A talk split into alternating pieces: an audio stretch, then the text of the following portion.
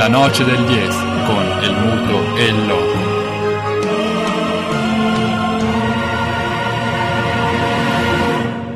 Art of Gold, Neil Young, quasi sbaglio disannunciare, pezzo suggerito dal mentore Matteo Bordone che questa sera mi ha fatto salire a Trento ascoltando Crosby, Still, Nash Young. Quindi tu sali a Trento per fare la noce del jazz ascoltando la concorrenza, mi stai dicendo? Ascolto la concorrenza perché quando hai un mentore, anche se è dalla concorrenza, non puoi fare a meno di seguirlo, per cui non c'è tanta scelta. Art of Gold, Neil Young e nell'intervallo del derby di Milano noi abbiamo un ospite. Eh sì, perché graditissimo. Radio Rai, Radio 2 nel, in questo caso a Matteo Bordone, ma Samba Radio a Davide Corraro che ieri era per noi a seguire, non solo per noi, eh, torniamo un pochino al nostro posto, era al Franchi di Firenze a seguire il trionfo degli azzurri del rugby, l'Ital Rugby, che ha schiantato per la prima volta nella storia il Sudafrica. Davide, ci sei? Sì, ero soprattutto per Samba Radio, non ero per altre cose, ero per Samba Radio sempre nel cuore ovviamente. Eh beh, ci mancherebbe, ci mancherebbe, la noce del DS non si fa mancare lo scoop e quindi al di là dei racconti grigi e monotoni che abbiamo seguito un po' da tutti i network nazionali che seguono il rugby solamente quando si vince, noi che c'eravamo anche quando l'Italia le prendeva, ancora di più vogliamo raccontare quest'Ital Rugby che ieri è stata capace di battere il Sudafrica.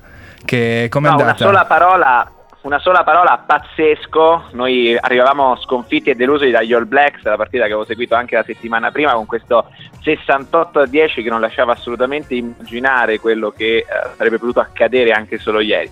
Diciamo che quando abbiamo visto che nei primi 8 minuti non prendevamo nessuna meta, abbiamo detto, ah, l'80 pronosticato alla vigilia, così come avevano fatto alcuni tabloid, sembrava un po' um, come dire, smentito. Ho detto, vabbè, non l'80, però dai, un 30-15 ci può stare. Oggi riusciamo a limitare i danni, questo è stato il ragionamento. Riusciamo a limitare i danni, assolutamente. Però poi c'è stata un'Italia assolutamente straordinaria ha giocato con il cuore di plaggi a non finire, anche chi non placca mai. Possiamo fare il nome Luke McLean, che diciamo, non è riconosciuto come un placcatore, ieri ha dato l'anima, ha preso placcaggi nei denti, ginocchiate eh, in bocca, insomma gomitate, ha sgomitato per portare avanti anche la, la nostra Italia.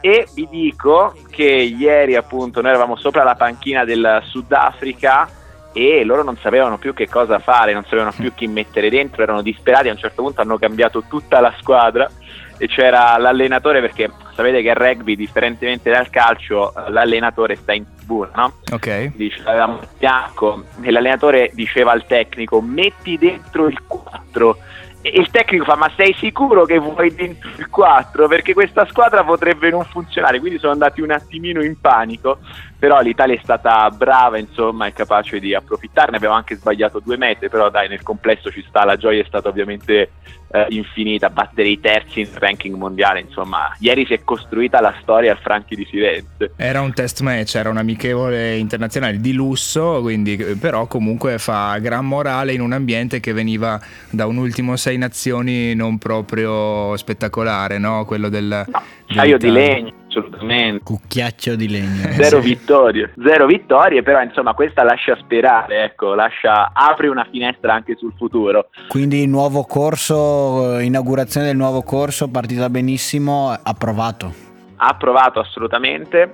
Vi racconto anche un'ultima chicca. Um, ieri nella tribuna VIP ho incontrato anche il presidente della federazione rugby del Sudafrica okay. e dico thank you, thank you very much Mr. President for this victory lui all'inizio non capisce, poi torna indietro, mi guarda, mi sorride e mi dice It was a very pleasure for us.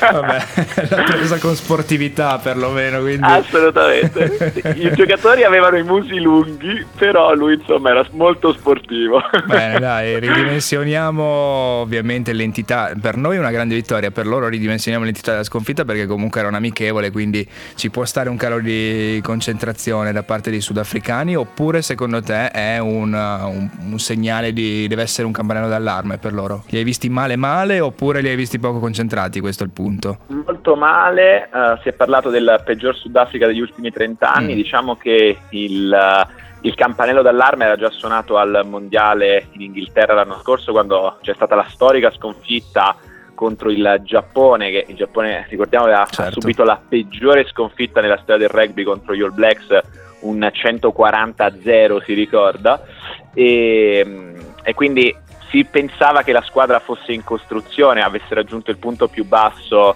eh, al mondiale inglese l'anno scorso, invece diciamo ancora non trova la luce in fondo al tunnel.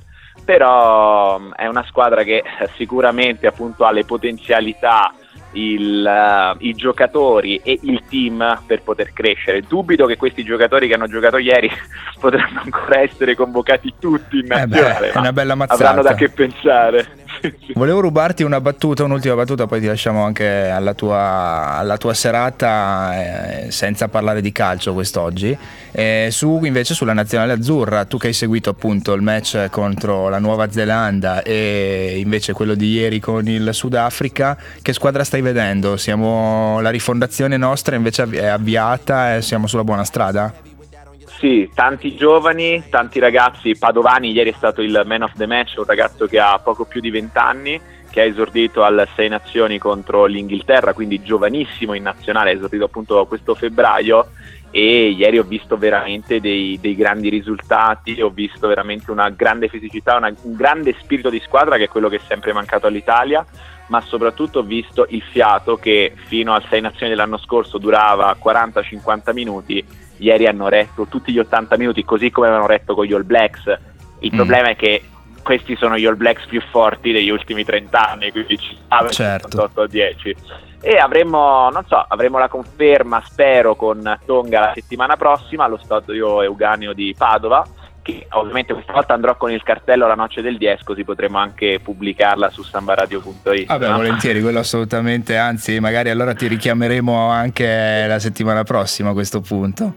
Va bene, con piacere. Ti ringraziamo Davide, grazie mille per eh, il, Buona il- serata. il puntualissimo reportage dal Franchi. Buona serata e Gra- forza Roma, eh, lo so che oggi però insomma... Abbiamo evitato di farti domande sull'argomento, speriamo di poterti chiedere una battuta anche sui giallorossi domenica prossima. Settimana prossima, va bene, buona serata. Anche a te, grazie Ciao, mille. Davide. Ciao Davide, ciao, ciao. grazie. La noce del 10 con el muto e il loco.